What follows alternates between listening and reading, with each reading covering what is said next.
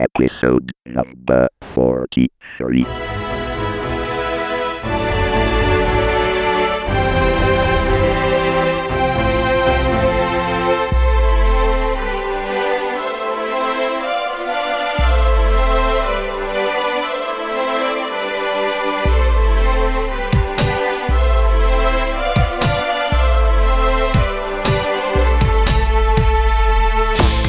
Tecnica Arcana, episodio numero 43, Aiku. Intervista ad Andrea Bernardi ed Andrea Anzani. Aprile 2010.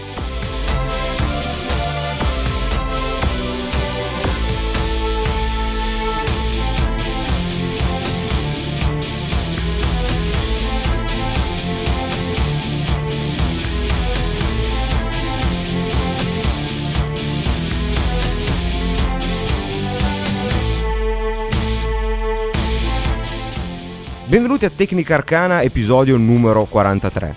Ci sono pochi eventi veramente eccitanti nel mondo del free software e dell'open source. Uno di questi è l'avvento di un nuovo sistema operativo. In realtà nuovo questo sistema operativo non è perché vedremo che è una storia molto molto lunga e molto molto importante, ma in questo periodo è naturalmente saltato agli altari della cronaca e sta facendo parlare molto di sé.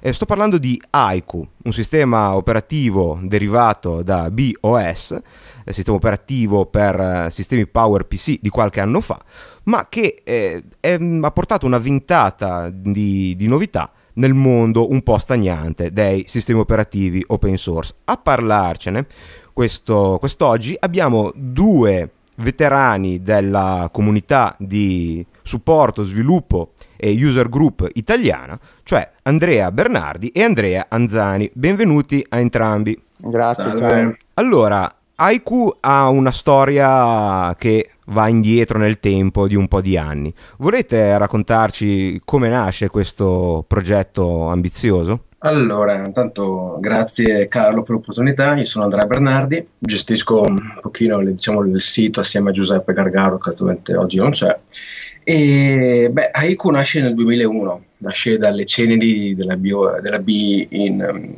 Inc. E, diciamo dalla fine dello sviluppo di BOS. Eh, nasce da una mail di, un, di uno dei sviluppatori di BOS il quale propone di partire tirarsi sulle maniche e creare questo progetto totalmente open source, eh, molto ambizioso perché stiamo parlando del 2001 e di ricreare un sistema operativo che la B con un'enorme quantità di soldi ha sviluppato anche lei in dieci anni. Il sistema operativo nasce praticamente quando la B viene comprata, comprata tra virgolette, nel senso che viene comprata la parte intellettuale della società, quindi ingegnere, software e tutto quello che ci gira attorno, della Palm, che poi purtroppo la Palm non, non è mai usato nulla, almeno così sì. in apparenza sembra.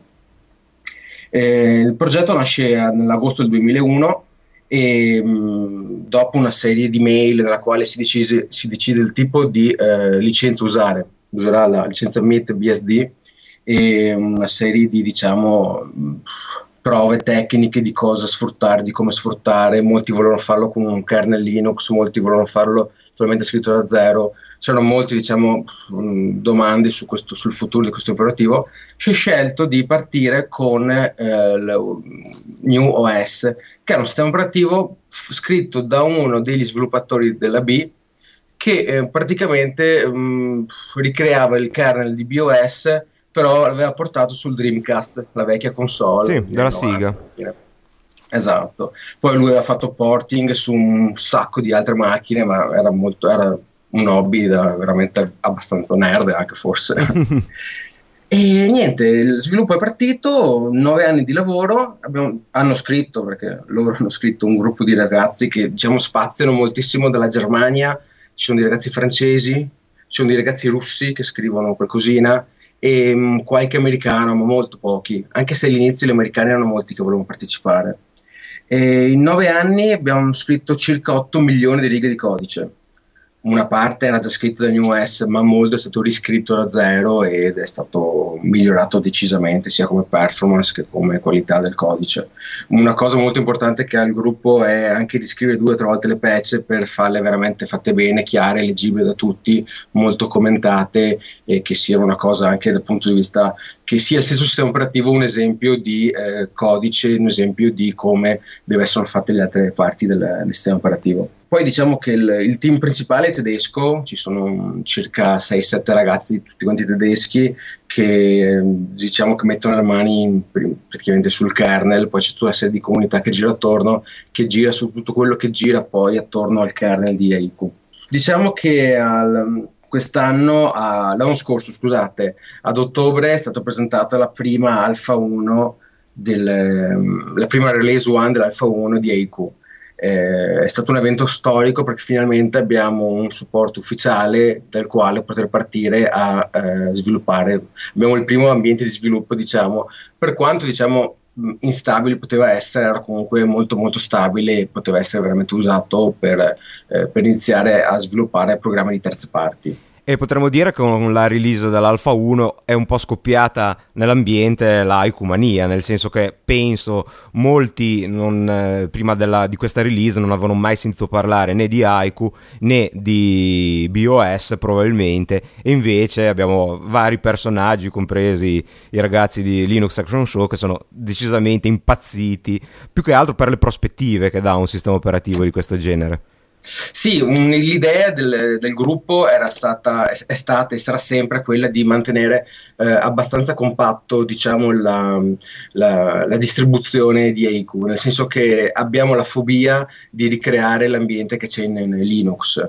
Non vogliamo che si generi un milione di piccole distribuzioni, tutte uguali ma tutte diverse. Quindi per tutti questi anni abbiamo tenuto duro fino a che pensavamo che effettivamente il sistema operativo fosse pronto anche se prima si poteva già provare perché ogni notte si può, riscar- si può scaricare la versione night build e quindi permette a chi vuole più smanettare rispetto a chi vuole avere una mente un po' più stabile le, mh, uh, gli aggiornamenti quotidiani che ci sono e che permettono alla fine di poter testare tutte le novità che ci sono del sistema operativo rimanendo però sempre concentrati sulla versione ufficiale del, del progetto alla fine. Ecco, con la vostra eredità da BOS, appunto partite da un progetto che era un sistema operativo con un target eh, ben preciso, con delle filosofie di design ben precise. Eh, vuoi raccontarci più o meno quali sono queste filosofie e se sono state mantenute con, eh, con Aiku?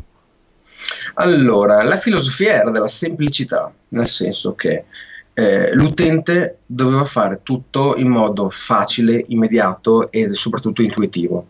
Il target era molto un ambiente multimediale, eh, all'epoca, eh, soprattutto con le prime versioni di, di, di, di B, quando giravano sui PowerPC, con eh, velocità di, parlava di 133 MHz su un doppio processore eh, riuscivi a far girare 7-8 filmati in contemporanea e soprattutto riuscivi anche addirittura a poter gestire le registrazioni con hardware mh, mm, era particolare però non era eh, potentissimo era il sistema operativo che riusciva a sfruttare tutti, tutto il possibile dell'hardware che c'era all'epoca l'ambiente era soprattutto dedicato alla gestione del, dei video, del multimedia, gestione audio, era molto, era molto diciamo, avanti con i tempi, forse troppo anche. E ricordiamo per un eh, certo periodo è stato uno dei possibili candidati a sostituire il vetusto system eh, del, del Mac, allora credo forse quando sono iniziate le trattative era ancora il System 7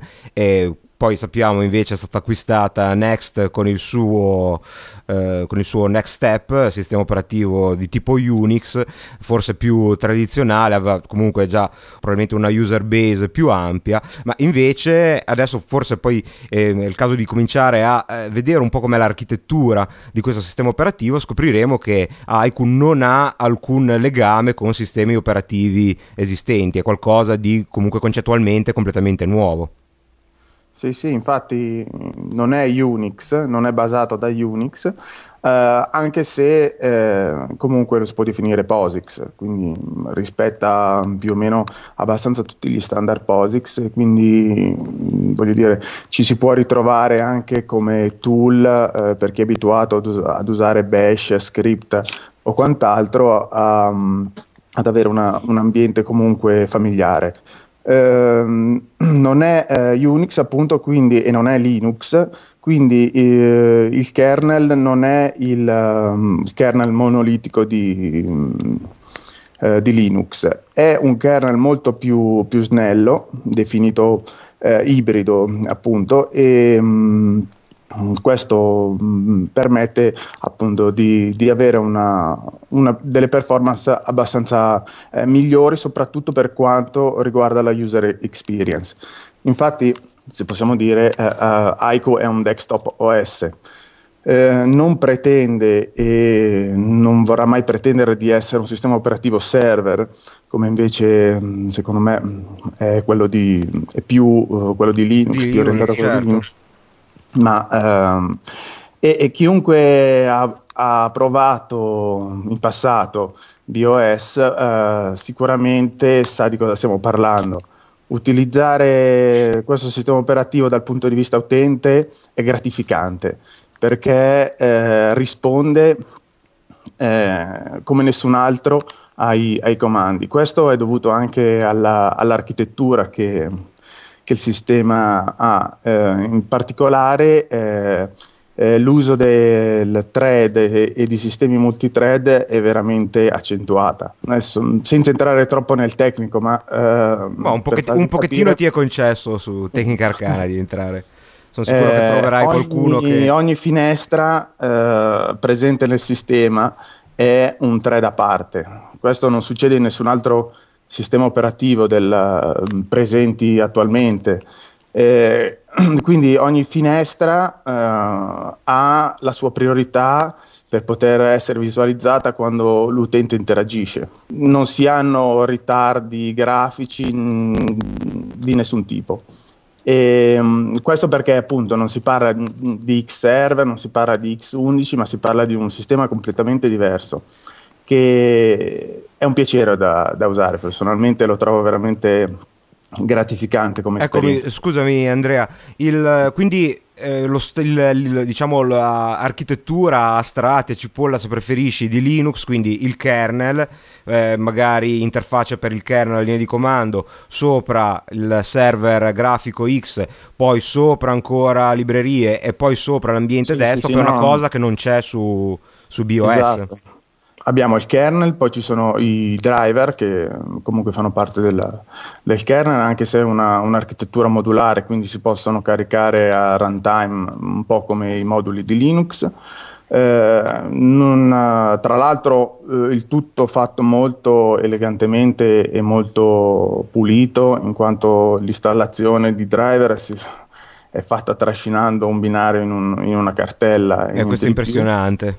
Sì, sì, infatti anche questo un po' sta nella filosofia, nel senso nel rendere tutto molto pulito, molto semplice ma funzionante.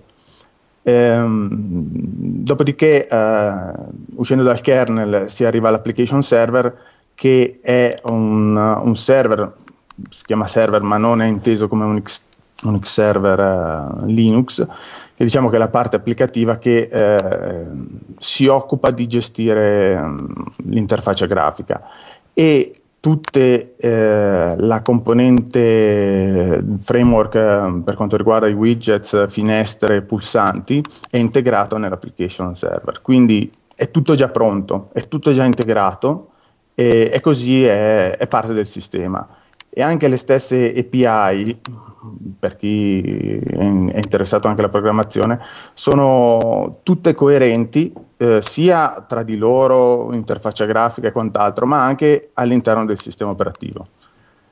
Ecco, queste API e comunque anche il sistema operativo è scritto in, in, che linguaggio? Qual è il linguaggio principale per sviluppare per il sistema operativo e per sviluppare applicazioni e quali sono le alternative? Se esiste, non so, una versione di Python o piuttosto che di qualche sì, altro sì, linguaggio.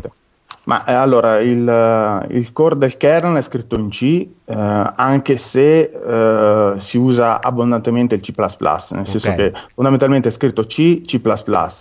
Eh, è importante che mm, semplicemente sottolineare che il C arriva proprio uh, in profondità nella, nella, scrittura del kernel rispetto sempre ad altri sistemi operativi open source. Eh, mh, mm, quindi tutte le API, tutti eh, i kit, perché poi eh, Haiku è diviso in kit a seconda del, delle varie parti, c'è il media kit che rappresenta le, le informazioni di, dell'API per quanto riguarda gestire eh, i multimedia, ci sono i um, application kit che, per quanto riguarda la gestione della grafica eh, e, via, e, via, dicendo, ci sono i kernel kit eh, che riguardano le parti più sistema, tutti questi kit sono scritti in C++. Eh, utilizzando uh, un, una pulizia uh, di codice davvero impressionante e questo rende anche molto semplice quindi non soltanto usarlo ma anche lavorarci, anche capirlo, anche svilupparci. Che quindi assolve bene a uno dei compiti del software open source, che è quello didattico, è un buon punto di partenza per andare a vedere codice eh, C scritto bene e sì, sì, codice C di sistema. Esattamente, mm, per quanto mi riguarda la mia personale esperienza, eh, io sono un programmatore appunto C++, ho imparato tantissimo mm, semplicemente leggendo i codici di esempio della B allora e adesso eh, seguendo gli sviluppi del, di Haiku. Ecco, quando è uscito il um, BOS, eh, naturalmente non si parlava assolutamente di chip multicore, tanto che la B-Box utilizzava due processori separati e um, BOS aveva introdotto questo sistema di ehm, utilizzo del multithread molto spinto. Le più recenti eh, mode, se vogliamo, una parola orribile, le più recenti direttive sembrano essere impostate, almeno sotto certi punti di vista, a un controllo del proliferare dei thread. Sto pensando ad esempio al Grand Central Dispatch di Apple, che comunque è open source, che poi tolto tutto l'hype, Apple rimane un un design pattern noto che è il thread pool, cioè comunque eh, l'accoda- accodare i compiti e poi avere un'unica entità che gestisce eventualmente i thread. Dal tuo punto di vista di sviluppatore, credi che il sistema di Haiku sia ancora attuale o c'è pericolo che mh, si paghi il, l'uso di, di, di tanti thread e quindi il context switch possa influire sulle prestazioni? Mm, penso che sia attualissimo. Eh, guarda, Haiku mm, eh, basta provarlo per capire, nel senso che eh, eh, se tu guardi, prendi, eh, vai sul sito haikuos.org, scarichi la tua bella ima- immagine e la installi su una chiavetta USB e te lo puoi provare veramente in un attimo. Chiunque con una chiavettina da, da un giga può, può farlo. Eh, ti accorgi subito, innanzitutto, della velocità del sistema, mh, mm, ma di quante poche risorse mh, mm, effettivamente utilizza. Eh, quindi stiamo parlando che se anche un vecchio computer che eh, è un Pentium, un Pentium 2, una cosa di altri tempi, hai 128 MB di RAM, bastano e avanzano. Eh, quindi con un sistema così eh, leggero, così preparato, il pattern, eh, un pattern multi-thread spinto come quello di Haiku, n- non dà l'impressione né di essere passato né di avere dei limiti né di poter sembrare mm, fuori, fuori luogo e fuori tempo. Ok. Bene, adesso dopo questa eh, pausa veramente molto tecnica, forse è il caso di tornare alle esperienze d'uso di, eh, di Haiku come sistema operativo di tutti i giorni. La, mm, quando, se non ricordo male, eh, gli ultimi vagiti di B-Inc. furono l'introduzione di sistemi, di un sistema embedded, cioè da utilizzare su hardware dedicato e solitamente con poche risorse. Il punto di inizio che sembra citare di più eh, la, la, comunità per Haiku è esattamente come dicevi tu il punto di, di, di fine di, di, Haiku, di BOS, cioè partire da questi sistemi integrati come possono essere non so, i netbook, magari in futuro anche i tablet che hanno poche risorse perché è senza dubbio l'ambiente che più dà soddisfazione con un sistema scritto così bene, così parco di risorse. Dal punto di vista applicativo, considerando anche che ormai eh, grazie all'avvento di internet eh, un sistema può essere già funzionante eh, se ha un buon browser, a che punto è Haiku? Che cosa si può fare con questo sistema operativo? Allora, eh, Aiku attualmente è da considerarsi, io e Andrea e altri amici lo usiamo tutte le sere a casa senza nessun problema, però è più da considerare un ambiente di sviluppo per sviluppare applicazioni terze parti. Eh, applicazioni ce ne sono tantissime, soprattutto perché eh, abbiamo voluto mantenere la compatibilità con tutto il software creato e sviluppato per BOS. Quindi diciamo tutto il parco software, per quanto possa essere vecchio, eh, ce, n'è, ce n'è una miriade. Ad esempio, eh, c'è un ragazzo tedesco eh, che sta riscrivendo un, un, browser chiamato Web Positive e abbiamo raccolto finanziamenti per due mesi per, per praticamente 1600, 1600 eh, più 1600 euro lo paghiamo praticamente per sviluppare questo, questo um, browser, browser.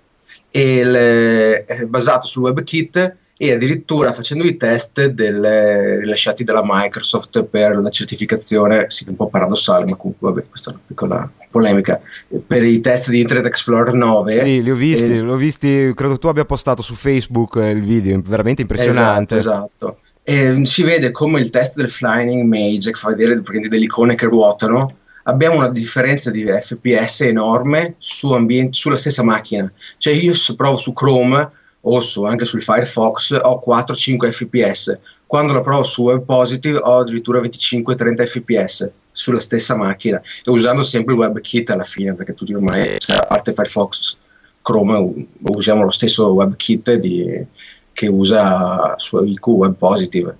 E il, questo fa vedere come magari semplicemente, perché alla fine il programma mi pare sia sui 7 mega neanche, eh, un programmino piccolino e con, sviluppato da una sola persona, potrebbe competere con programmi scritti da un bel po' di gente perché l'ambiente di sviluppo è veramente fatto bene e insomma è facile anche da gestire. Ci sono programmi per gestire Twitter, ce n'è uno solo. Twitter è, è fondamentale, bene. come al solito se non ci fosse modo di utilizzare Twitter da Haiku non, non avrebbe neanche senso parlare di tutto il sistema operativo. esatto. Eh, Aiko Twitter è stato scritto da un ragazzo finlandese o svedese, non mi ricordo, molto giovane, molto, che anche lui è arrivato diciamo, da circa un annetto con, uh, con, diciamo, con la prima versione di, dell'Alpha 1 e mi sembra che l'abbia scritto in, in, in due o tre sere della serata d'inverno, insomma. Il, il, programma è molto semplice, lo, ci sta ancora lavorando, sta aggiungendo un sacco di funzioni, ma eh, ha molto potenziale. Ci sono programmi per gestire il, eh, i podcast. Questo è un altro elemento importantissimo, naturalmente. Si chiama Bid Podcast ed è stato scritto il nostro Andrea Anzani. Ah, sì. Questo è fantastico. sì, sì, mm, infatti per quanto mi riguarda sono più uno sviluppatore terze parti nel, nel sistema. Eh, comunque solo per aggiungere, ecco, eh, appunto queste persone che sviluppano così facilmente, ma la cosa più impressionante è che non, è, non, esistono ancora, o meglio, c'è qualche progetto, ma è ancora in fase di sviluppo, non esistono degli, eh, dei tool integrati avanzati per lo sviluppo. Uh, cioè non esiste niente di com- così complicato come un Visual Studio sì. o, o Xcode, quindi eh, questo se da, da, una parte è un po' una carenza, però ci sono alcuni progetti come Paladin che sono in, in sviluppo e aggiungono funzionalità giorno dopo giorno. Eh, nonostante questo è ancora più impressionante farti capire come alla fine con un file di testo eh, queste API sono talmente eh, semplici, pulite immediate che eh, con un test editor qualunque si può mh, facilmente realizzare un'applicazione. Ecco. E una piccola parentesi su Paladin, e volevo dire che è scritto e sarà scritto da un professore di matematica americano e, e lui sta scrivendo oltretutto una serie di guide per, sulla programmazione in C++ dedicata da IQ, è arrivato alla quindicesima puntata mi sembra e noi le stiamo anche un po' traducendo, siamo un po' in ritardo rispetto alle sue release ma stiamo cercando di stargli dietro.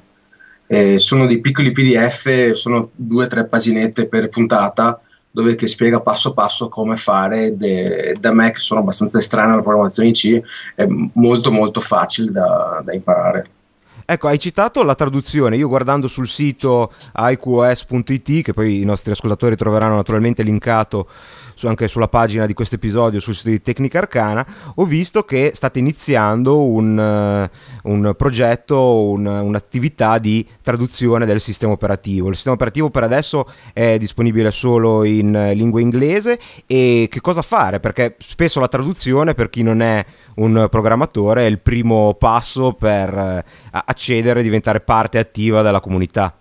Eh, nel forum dell'IQS.it eh, normalmente eh, postiamo diciamo, il programma da tradurre o comunque la parte, in questo momento stiamo traducendo anche la parte delle, eh, delle preferenze di IQ eh, postiamo diciamo, il, lo screenshot del, dell'applicazione e una prima versione della traduzione. Chi volesse dare una mano eh, può lasciare un commento sul forum e, il, e stiamo discutendo. E, tutti i vari commenti poi vengono votati diciamo in maggioranza e poi viene scelto quale mettere. Il, la cosa interessante è che la traduzione di IQ è stata finanziata con il Google Summer of Code l'anno scorso. Oh, importantissimo. Un, anche quest'anno dovremmo avere circa 8 slot, dovremmo avere, è il, quint- il, terzo anno di seguito che AIQ è all'interno del Google Summer of Code e ogni anno abbiamo una media di 6-7 studenti che partecipano. E diciamo che quest'anno il limite non era tanto gli studenti che hanno fatto richiesta, ma gli slot che ci dava eh, Google. Sì, beh, naturalmente no? Google Summer Code è uno dei progetti, secondo me, più intelligenti anche perché è veramente eh, ben impostato, permette a degli studenti di partecipare, applicare a progetti cui i tutor sono appunto sviluppatori o comunque responsabili di progetti open source e se non sbaglio vengono pagati per il loro lavoro estivo, quindi invece di andare, non so, penso agli studenti americani a farci un'estate a, a fare panini da McDonald's o a fare caffè da Starbucks, possono, se sono nel ramo partecipare a questi progetti ed è bellissimo che Aiku ottenga il, la, la, possibilità di partecipare a questa risorsa. E tornando dal punto di vista eh, un po' più tecnico, eh, una notizia che mi aveva colpito un po' di tempo fa era stato il, eh, il port delle librerie Qt di, di, Nokia attraverso Aiku. Una curiosità che mi era subito balzata alla mente, quando ci sono, quest- ci sono questi tipi di progetti, soprattutto a livello mh, moderatamente basso come possono essere eh, delle librerie così complete come quelle di Qt, eh, vengono reingegnerizzate perché eh, di fatto eh, siano conformi alla filosofia architetturale quindi non so, un thread per ogni finestra o anche solo al, a questa semplicità eh, quando entrano in, in Daiku eh, quindi possono essere considerati un buon membro della famiglia o rimangono qualcosa di eh, portato tanto per fare, per sviluppare velocemente, ma poi diventeranno qualcosa che è meglio non utilizzare per, eh,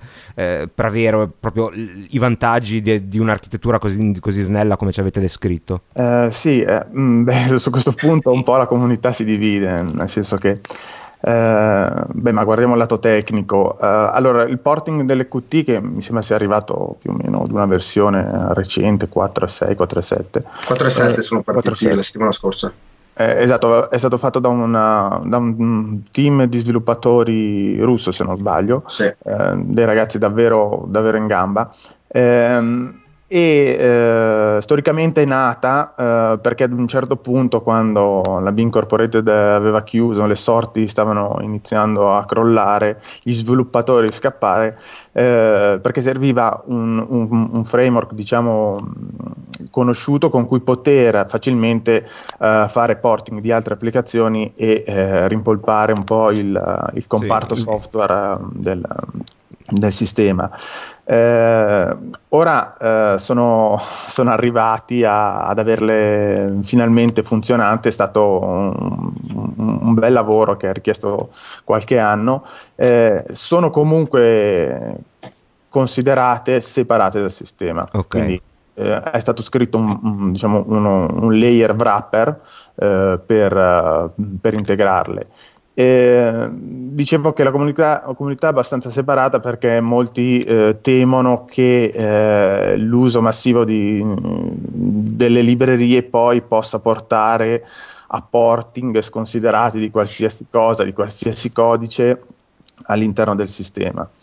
Uh, c'è anche da dire che appunto la filosofia comunque uh, di Haiku OS è quella di uh, mantenere il sistema più scarno possibile. Sì nel senso che eh, comunque loro, eh, ricordiamo che eh, comunque tutto il sistema è sotto licenza MIT, quindi non è GPL e se vuoi ha un grado di libertà diverso, diciamo. Sì. E per le persone normali è più libero, per Richard è Stallman libero, è meno libero. Sì, ma questo... è più libero e mh, più che altro dà la possibilità a chiunque di prendere e farne quello, quello che, che vuole, vuole, certo. Anche di diventare ultramiliardario alle spalle ma, di chi eh, ha lavorato dieci anni. Questa è stata una scelta eh, ben chiara fin dall'inizio, però vediamo ad esempio eh, che licenze tipo Mito di, in stile BSD vengono utilizzate per quasi tutti i progetti in eh, contesti difficili, eh, lo dico fra virgolette, come ad esempio la telefonia. Sappiamo che ad esempio Android è, è, rilasciato in licenza che permette poi l'integrazione, addirittura la trasformazione in codice proprietario. Google sa benissimo che se eh, facessero un software del genere in GPL non, nessuna azienda telefonica lo, eh, poi lo adotterebbe. Questa scelta è stata chiara fin dall'inizio e aveva questo punto di arrivo o è stata più generica di dare la, la massima libertà rispetto, in termini di persone normali, ripeto, al, agli sviluppatori, agli utilizzatori e chi volesse fare business su BOS e su Haiku?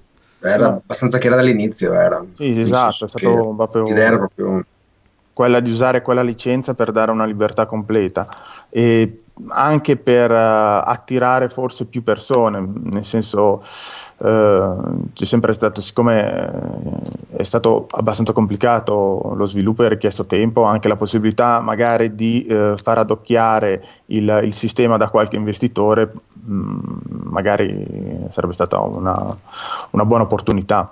Ad ogni modo con un sistema, eh, voglio dire, il team IQ OS ha uh, delineato delle linee guida uh, con cui poter uh, definire che un'eventuale ehm, evoluzione del sistema aderisce alla, alla compatibilità IQ. Quindi IQ si propone più per, ehm, per sviluppare un, il sistema base eh, dando la piena libertà a chiunque di eh, prendere, cambiare nome e se segue queste linee guida eh, poter dichiarare che segue eh, la compatibilità AICU.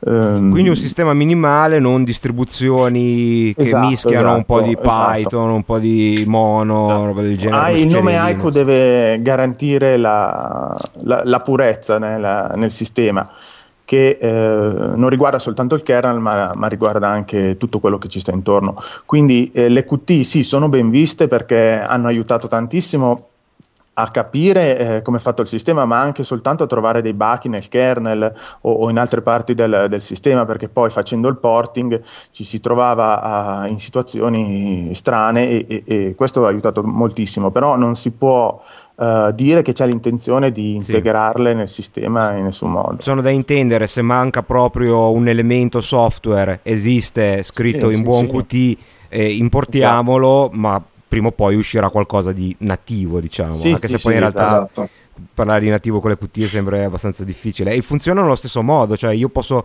sviluppare un, un software ad esempio su Linux con Qt Creator e poi compilarlo mm, so, su BOS. Sì, sì, sì, sono completamente identiche, quindi sono le librerie Qt.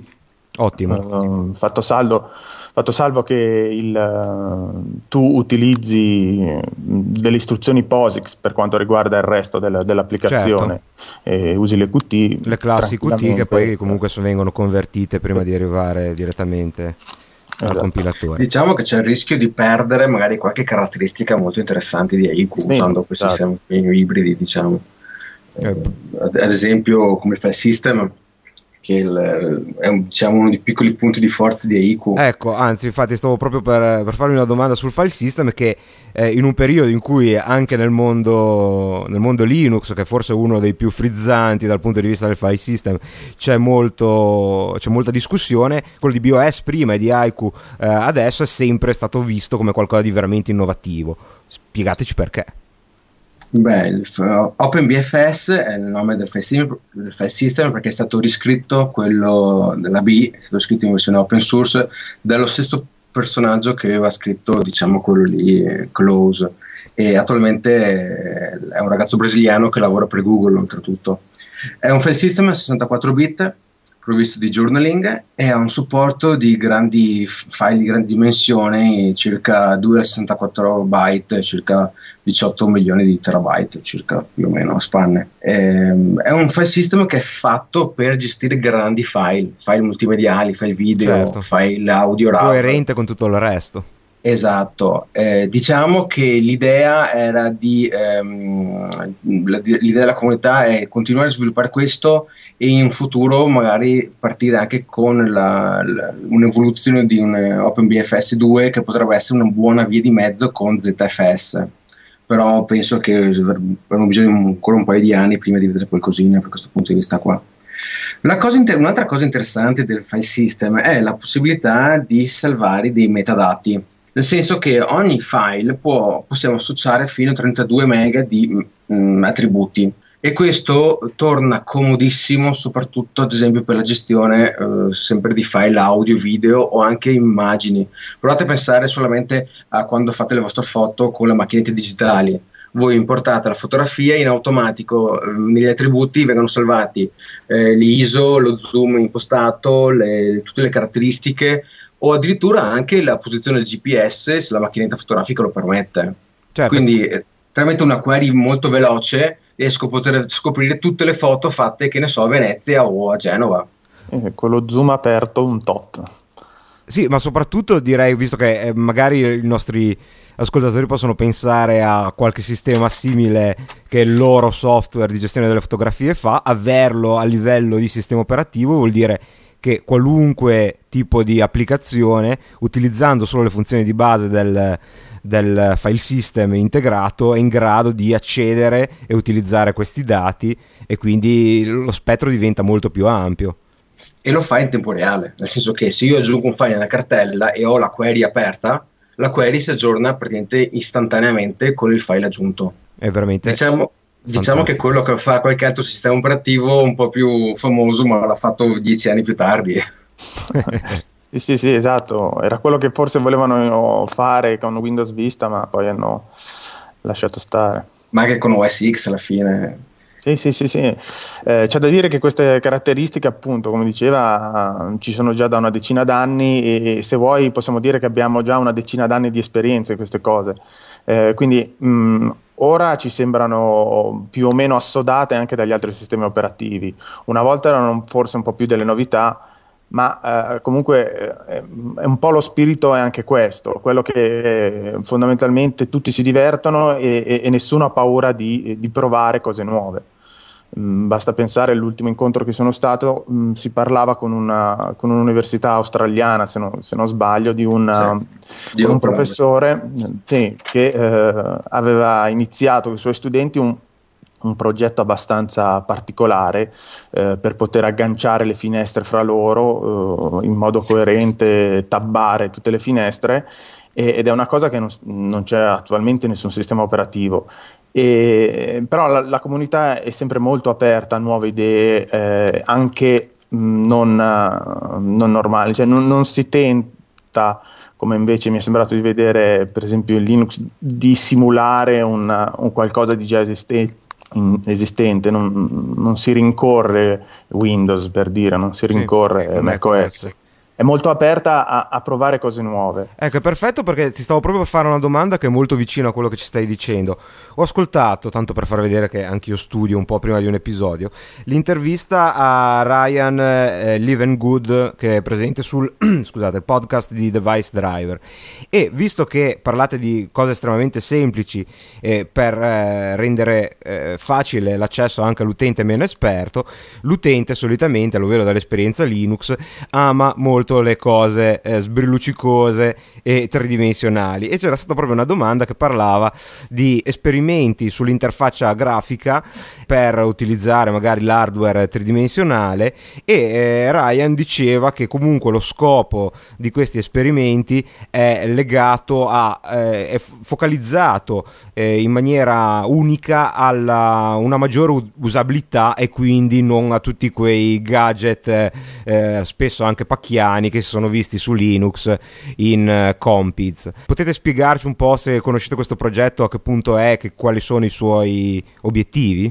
Allora, qui c'è da fare un, una gran parentesi, nel senso che eh, sono tutti test fatti per una gestione futura dell'app server, che è la parte che rigenera diciamo, la parte grafica. Eh, attualmente l'unico vero diciamo, percorso è quello di tentare di integrare anzi tentare, si integrerà sicuramente l- questo sviluppo che stanno facendo questi ragazzi neozelandesi. Eh, per quanto riguarda il 3D, eh, ci sono dei driver scritti da un olandese che supportano le, le vecchie schede della Nvidia, della GeForce fino sì. alla 7000, l'8000, mi sembra la 7000. Però dal punto di vista diciamo, di interfaccia grafica, ehm, a, non, a, meno che non esca qualcosa domani, non penso ci sarà nulla tipo Compix o del genere okay. prossimamente ma proprio per scelta diciamo, di usabilità del sistema, non tanto per la potenzialità o meno del sistema operativo. Sì, infatti vabbè, l'obiettivo preposto per la R1 è... Eh, inizialmente era la copia esatta dell'ultima versione di BOS, eh, la versione 5, eh, poi vabbè, eh, gli anni passano e, e, nel frattempo sono state aggiunte cose che prima non, si, non esistevano neanche come per esempio la gestione del wifi, eh, però anche internamente un po' è stato rimodernato. Eh, comunque l'obiettivo principale della R1 è quello di avere eh, un qualcosa molto allineato a uh, BOS. Da lì in poi eh, il futuro ci attende. Insomma. Esa, giustamente dicevate che eh, BOS non è mai stato eh, interpretato, non è mai stato concepito eh, come un sistema server e quindi Haiku eh, mantiene questa tradizione. Su, su, Linux questa è stata la sua salvezza perché essendo invece un sistema che ha avuto grande predominanza nel mondo dei server ha avuto mo- subito l'interesse delle aziende. Esistono al momento aziende che sono interessate, che contribuiscono finanziariamente attraverso eh, il rilascio di codice per driver ad esempio al progetto di Haiku? Allora, la storia di Haiku ha avuto una serie di aziende che sono più o meno passate o parallele, lo hanno mezzo incrociato. E, una per tutte possiamo dire la Yellow Tab che però ha seguito strada un po' che non tutta la comunità ha accettato o, o comunque ha seguito. Eh, all'ultimo Begeister, che è una manifestazione che si tiene ogni sei mesi in Germania, è dedicata al mondo Haiku, una volta dedicata al mondo B, ehm, è stato fatto un annuncio che un programmatore, tede- un programmatore olandese, un certo Itamar, che lavorava mm, per la TomTom, ora si è tolto, fa il freelancer, e sta sviluppando un progetto commerciale con Aiku, ma non diciamo per il mondo desktop, più per il mondo industriale. Okay. E quindi molto, molto, probabilmente porterà dei driver, qualcosina, ma eh, farà un supporto, diciamo, più che altro dal punto di vista hardware. Sì. Eh, la speranza è che si sviluppi un uh, qualcosina. So che ad esempio Aiku veniva utilizzato nel. Avete presente le televisioni che ci sono le, nelle stazioni? Sì. Eh, degli aerei. Ecco, c'è una società tedesca che fino all'anno scorso aveva l'appalto per gestire tre o quattro eh, stazioni di treni, un piccolo aeroporto che gestivano la pubblicità tramite dei, dei televisori con piccolo embedded con Aiku all'interno e gestivano praticamente lo streaming video tramite Aiku e un server in Java e poi hanno perso l'appalto e vabbè, la storia è andata avanti con altre cose. E ci sono idee di sviluppo, però l'ambiente di sviluppo è ancora, secondo me, non è ancora pronto per arrivare a questo livello così spinto, diciamo, di commercializzazione. Eh, ci deve essere qualcuno che mh, ancora investe, un... oppure che abbia un'idea veramente innovativa, ecco, quello sì. Perché il mondo di desktop al giorno d'oggi è abbastanza è abbastanza duro e arrivare a fare competizione con altre grosse società è veramente dura dal punto di vista commerciale. Dal punto di vista open source invece secondo me c'è la possibilità di fare qualcosina. Ok, bene, quindi comunque è interessante che per le caratteristiche del sistema effettivamente sembra essere particolarmente indicato per l'ambiente embedded che comunque è abbastanza interessante sì. appunto dal punto di vista commerciale. Io direi di dedicare questi ultimi eh, minuti di trasmissione agli utenti, cioè perché e come i nostri ascoltatori dovrebbero provare Aiku. Beh, senza dubbio il perché è chiaro, io l'ho provato su un live CD e sono stato eh, folgorato dalla velocità del, del, sistema. Non credo ci fosse ancora il, il nuovo browser WebKit, non ricordo. Eh. No, sarà inserito in una, anzi vi anticipo una piccola novità, il 10 maggio uscirà la release 2 di Aiku. Quindi è proprio obbligatorio a questo punto provare almeno la, la release esatto. nuova. E la cosa che mi ha stupito è che provato su un computer qualunque, mm, era un 21.4 se non sbaglio, con grafica integrata Intel, mi aspettavo comunque qualche difficoltà, invece l'esperienza è stata identica a quella più comune di provare una distribuzione Linux. In quel caso ho masterizzato un CD, messo nel, nel lettore e partito, desktop, forse a parte l'audio tutto funzionava alla perfezione. Quindi ormai la, almeno il, pro, la, la, il, test è alla porta di tutti. Eh, che cosa c'è di veramente interessante per l'utente finale da sperimentare in, in Aiku? Beh, sicuramente se provate Aiku eh, o Aiku, vi consiglio di provarlo tramite una penna USB. L'emozione di usarlo è mille volte migliore che provarlo da un CD. La velocità di caricamento in 7-8 secondi, trovarsi già operativi sul sistema operativo è una cosa che non, non, non, non ha. E il, un utente magari all'inizio può trovare qualche difficoltà per scaricarsi qualche, pro, qualche programma aggiuntivo, però nel momento che inizia a utilizzare eh, i vari programmi che ci sono e vede il, la sensazione di velocità e di stabilità del sistema operativo, eh, almeno è una cosa che chi lo prova di solito ehm, resta, eh, non dico che resti nel sistema operativo, ma comunque resta attento al progetto, partecipa, dà una mano, rimane folgorato diciamo della, della cosa. Esatto, e, è, è l'esperienza quello che deve provare, l'esperienza di provare un qualcosa di diverso, di davvero diverso, insomma un po' staccato da, da, da, quello che è normalmente provare un Linux o il solito Windows, ecco. Ehm, provare, provare qualcosa di diverso, sapere che esiste e, e magari tenerlo d'occhio, un, un giorno lo, lo, vedremo magari sul prossimo iPad o qualche diavoleria del genere. Dal punto di vista del supporto, perché credo che uno dei delle piattaforme più adeguate a provare Haiku proprio per eh, la scarsità di risorse per poter vedere bene la, eh, le qualità velocistiche e di pulizia possa essere quella del, di un netbook dal punto di vista della compatibilità avete fatto dei test visto che la piattaforma comunque è abbastanza standard eh, c'è possibilità di provarlo su questi piccoli computer? Io ce l'ho installato sul mio IPC 701, eh, so che altri l'hanno installato anche su versioni più recenti e c'è qualcuno che sta già iniziando a usarlo anche sugli iMac e gli iBook. Um, l'hardware, cioè il software e i driver ci sono, magari se si ha qualche problemino tecnico scrivere nei forum o nelle mailing list che sicuramente il problema si risolve in, magari anche in due giorni c'è già la patch per quel specifico hardware per farlo funzionare.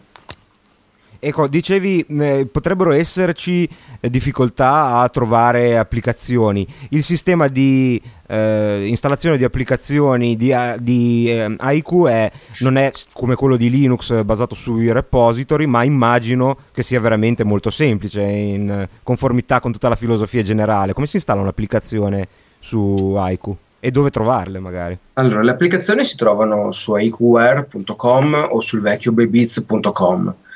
L'installazione del programma in sé è veramente semplice, nel senso che se è un programma zippato basta scomprimerlo e lanciare l'eseguibile che c'è all'interno, punto.